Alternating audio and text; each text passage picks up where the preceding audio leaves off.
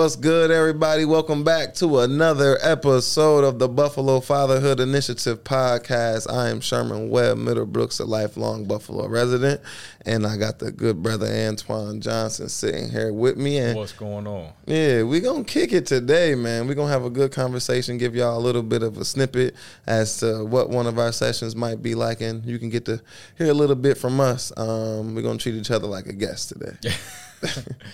Yeah, like Sharon said, I'm glad to be here. Um, in all seriousness, this is really special for us because we we've come a long way as a program.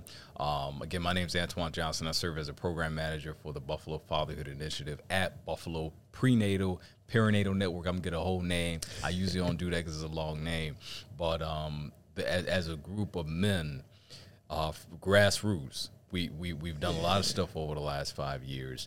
Um, but even before that right? Like we we've had our own lives um, as right. men, fathers, and so forth. So we're gonna talk a little bit about that today. Uh, Sherman, I think this is a special collaboration for me um, with us being here because this is kind of how we started, right? Yeah, that is true. nurturing fathers.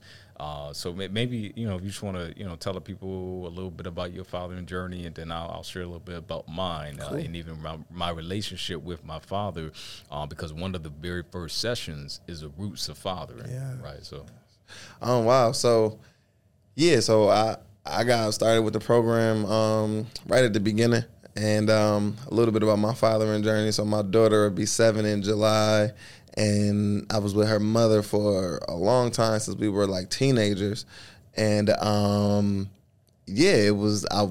I wasn't planning on being a father. I'm not gonna sit here and fake with y'all or or play, um, and it kind of happened, and it kind of happened um, with with a lot of emotionality uh, surrounded it and associated with it. I was very immature and uh, I'm still apologizing for how I initially handled like the first week of that situation. Really, just being like, I don't like, just I don't want to have a kid, and like I don't want this, and like really being super selfish. Like how I'm going to afford this, and now I got to pay for this, and how I'm going to pay for that. Um, and at the time, like I was unemployed. I didn't have um, stable, obviously stable income. I wasn't mentally stable. I wasn't really sure where my life was going. Um, but I can say that I, I, come from a tremendous family. I have an incredible village that has supported me throughout my entire um, fatherhood journey, from my parenting partner and her family to my family um, and, and my community. And the funny thing is, I was so selfish and worried about not getting all the things that I wanted just because I was to have a child. But like literally everything that I've wanted for myself, I've gotten since I've had my child. So like all my selfish desires and wants have been fulfilled um, since having a child. And I think my daughter has given me that level of focus and um, that drive that I really didn't have before. Um, and so I'm tremendously grateful for her existence and just how she motivates me to want to create a better life for her, for her, and then in turn creating a better life for myself. Um, and so the one thing I remember when we left the hospital though was the nurse saying, um, "Dress her how you would dress yourself." So if you would wear a coat, put a coat on your baby, and asking me if I had a car seat, and I was like, "Yeah." And then she was like, "Okay, cool." and that was it. And I'm like, yo, I came in here like just me and my, my daughter's mom. Like, now I'm leaving here with a whole nother human. I don't got no rule book. I just got to, y'all just let me take this kid out of here. Like I felt like, what am I supposed to do now? Yeah. And so um, around the time I had the the I, I live a tremendous life of, of, favor. I'll just say like God and the ancestors just blessed me in tremendous ways. And then around this time, um, the the the good brother Tommy McClam, um, PT, he just entered into my life, re-entered into my life, and told me about the, the fatherhood program. Um, and when people like uh, PT send me somewhere, I don't ask no questions. I just show up, and I just showed up. Um, I met brother Antoine and the rest of the fellas, and I started getting and developing my rule book on on what I need to do, and in my instructions and directions on on being a dad. So that's been a little bit about my journey. Um, it's kind of how I got here and kind of how I got involved. One of the things that I that I think about as you were talking is that you would say um, how they they have a lot of um, like rules or, or things that we need to do in order to learn how to become um, and to get our license, right? Like, Right, you yeah. gotta- To, you need a license to fish. You need a license to drive. Yeah. You need a license to fly a drone. Yeah. You don't need a license to have a kid. and you got to take a test and all that stuff with the driving thing. And if you don't do certain things right, you ain't getting that license, right? Like you got to take it over until you until you get it right. And and to your point, we don't have to go through none of that becoming a parent. You know, you just you just get with somebody and you do whatever you do when you and you got a kid, you figure it out. so um, for me, man, I mean, I've, I've similar to you, like the last part, I feel tremendously blessed because you know, I'm in a situation now where I'm married, been married for almost five years now. Uh, my wife and I, July, uh, we have two beautiful kids, and I feel like I'm I'm maturing a little bit more as a as a man and a father.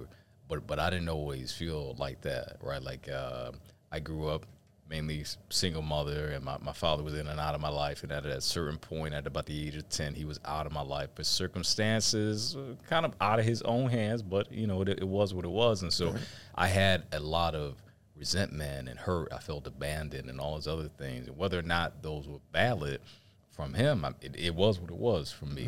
And so uh, around the age of 20, um, I had an opportunity to go through this program called the Fatherhood Connection. Uh, similar to you, Pastor Tommy has been really instrumental and a blessing in my life too, because he invited me. And similar to you, I didn't I didn't really ask questions about the program, but when I was there, I felt a little out of place because I'm like, I'm not a father. These dudes are complaining about child support and stuff, and I'm like, I don't have no kids, right? so, but the, the thing that was common for me was the fact that I had a what's known as a I what I came to know as a father wound right? Like that unconscious longing um, for the love and affirmation from my father that I never got.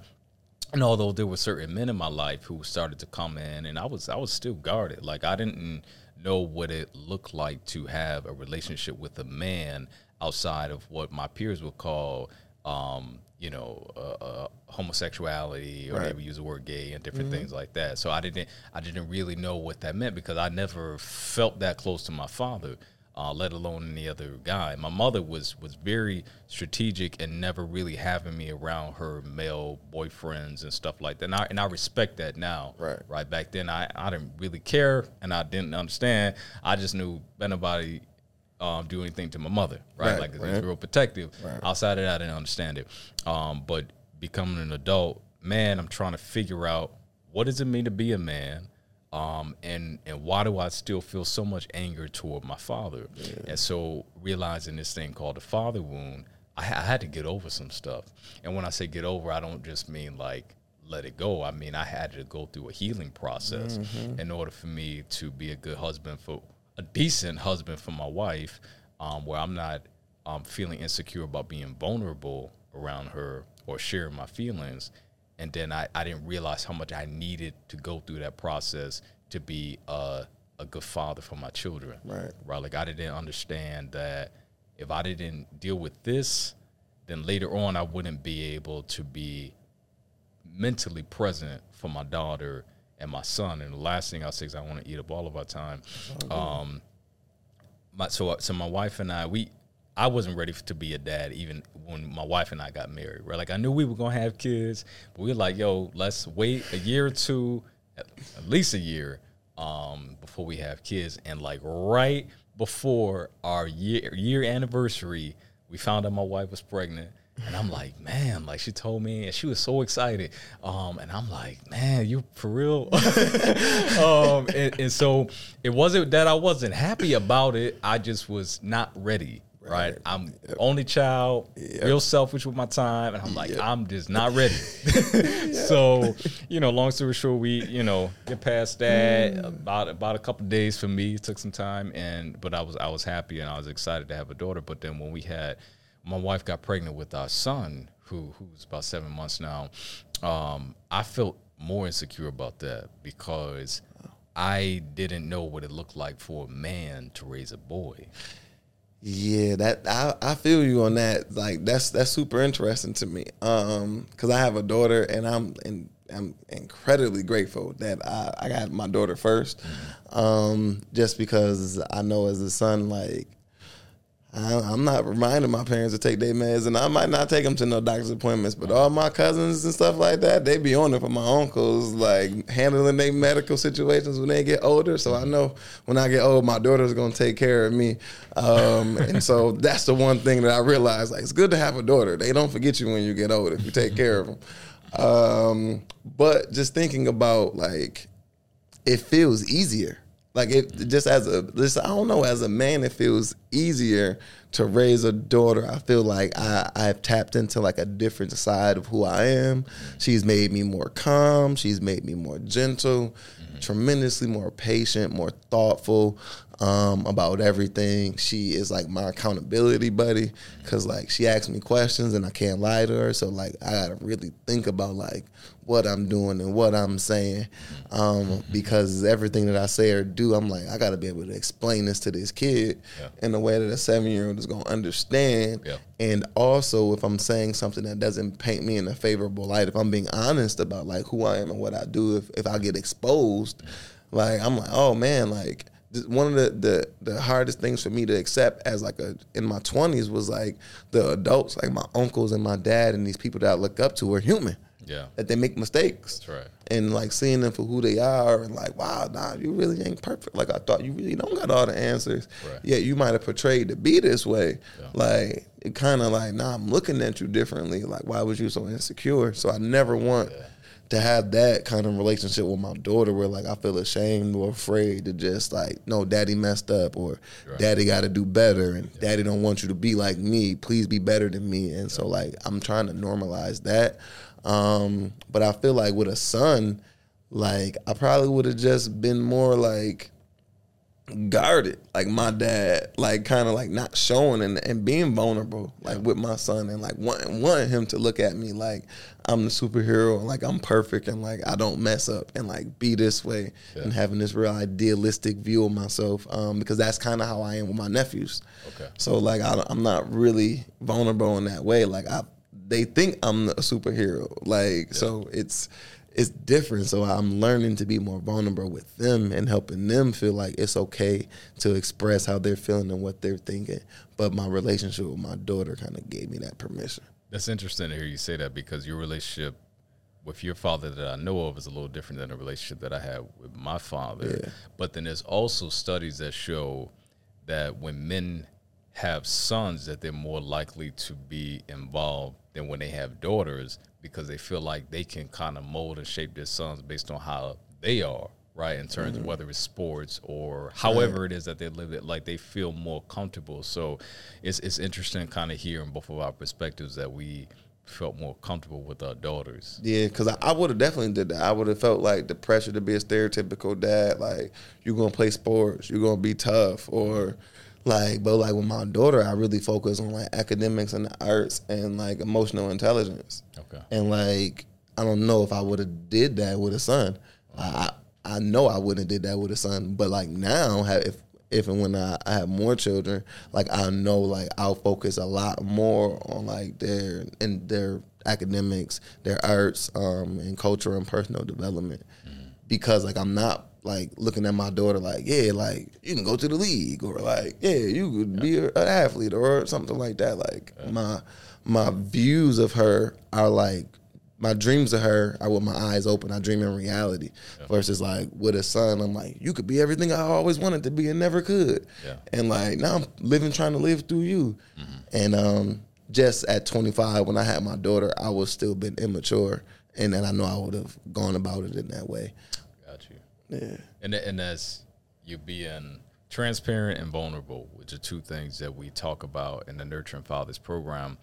Um, one of the other things that we we do when we ask this question to some of our guests is a keep toss add. I so love this question. That that piece, I was first asked the question in the Fatherhood Connection group with with Pastor uh, Reggie Cox, and I didn't. I feel so uncomfortable answering that question because he asked me what I would keep, and I'm like, I don't keep nothing from him, you know, like you know. And then as as I thought about it more and more, I'm like, yo, he worked a lot. Like he worked yeah. so he could take care of himself and go out and shop and gamble, whatever he wanted to do. But he he had a nice work ethic, right? Like if there was nothing else that that man was doing, he was gonna go to work. Right. So I said I, I would keep that. Right. What I would toss is you know, like the disrespectful behavior that I saw uh, with my mother, right? Like I didn't, I didn't like that at all. So I'm like, I would toss that, and then what I said, what I would, what I would add was uh, an, an intentionality to my fathering, right? Yeah. So there are certain things about the way I want to raise my kids that I feel like if I'm not intentional about it, that it that it just won't happen, right? Right. Whether it's academics or being emotionally available and all that stuff, right? Like if I don't if I don't actively think about it and make a plan around it, like it's not gonna happen. So I'm like, I gotta be intentional in my parenting. Uh, but what about for you? Yeah, so super similar. Um, so my dad definitely um, worked, so I would I would definitely keep that. I would also keep like his ability to relate and connect with people.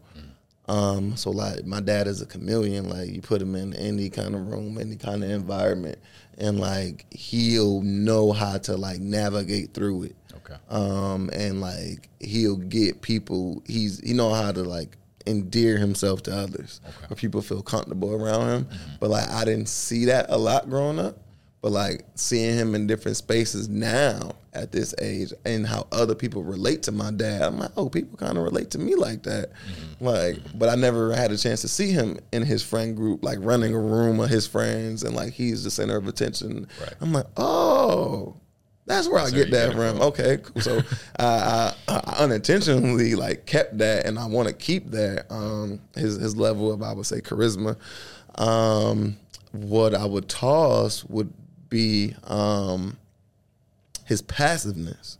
So like he's like I understand it though, just because of how he presents. So like, um, my dad is like twice my size. So like, if he attempts to be any form of assertive, people are going to view it as being threatening or intimidating, just because he's a, a big black dude with a deep voice. Okay.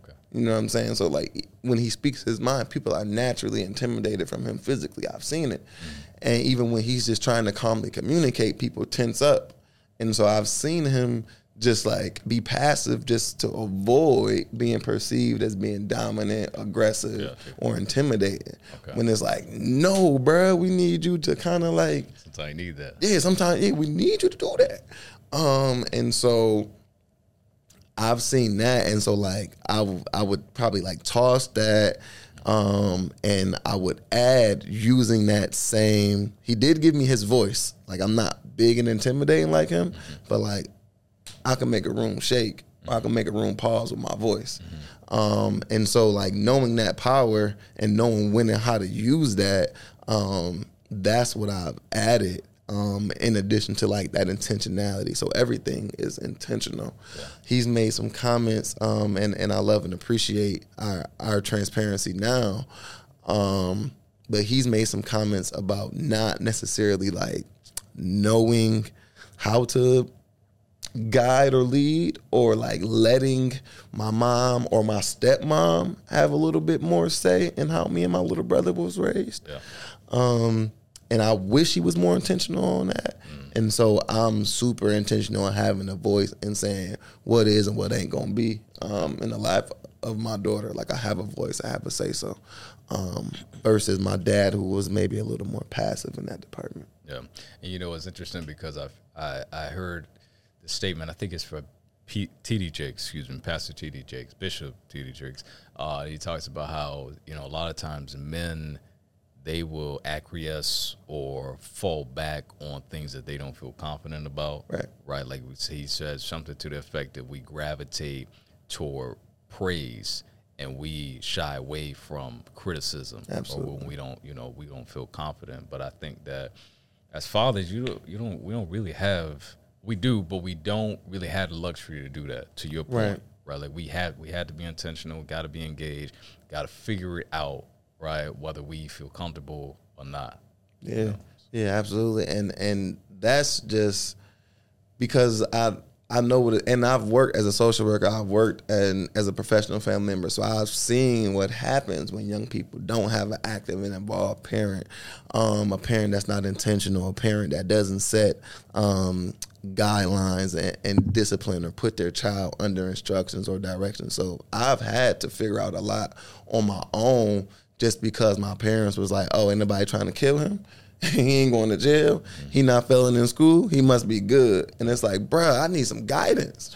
I'm, right. I, yeah, like I'm, I could do all that and hold on, but like, where, where am I going to? Right. And so recognizing what my daughter is good at and investing in her time, in my time and her, her talents, her interests and her abilities, so she can grow up. At, the one thing that frustrates me the most working with young people or anybody is when you ask them a question about what they're good at, what they like, and they say, I don't know. Hmm. And it's like, I asked you a question about you. I didn't ask you to explain Pythagorean theorem. I didn't ask you to explain the concept of gravity. Right. I asked you a question about you. Yeah. How you don't got the answer to you. But people haven't invested the time in themselves to figure out what they're good at, what they're not good at, and people haven't spoken life into them and given guidance to them. Yeah. So we got a lot of people out here that's just missiles out coordinates. Um, and so for me, I like to invest in young people, point out their skill sets. Hey, you really good at that. Hey man, you should keep doing more of that and and providing opportunities for them to grow and shine in those areas. Yeah. Um, so they know who they are and what their role in society and the world is. And so I'm super intentional about that um, with my kid because I wish folks would have put me under more guidance and instructions. I didn't have a lot of discipline. Like I just knew not to mess up. I just didn't like getting in trouble. So like when I think of discipline, I think of like if you send your kid outside to say, "Hey, go cut the grass," right? And they friends, "Hey, let's go play basketball." No, I have instructions. My instructions while I'm outside is to cut this grass, right. not to go play basketball. Right. But if I just send my kid outside and say, "Go outside," and somebody, "Let's go play basketball," okay, whatever you want to do. Anything. Right. Yeah, I'm su- susceptible to somebody else's plan. Right. And my uncle would always tell me, like, if it ain't your plan, you somebody else's plan. Mm. You the fall guy and somebody else's plan if it's not your plan. Yeah. So like always have your own plan. Um, and have and put your kids under guidance and instructions and have a plan for them. Well, there it is. There it is. Um, no, we we uh again just grateful to be able to have this platform to be able to do this. Um, shout out to Crews Control Media for Yes, sir. you know just being our host, and we will see you all next time. All right. Peace.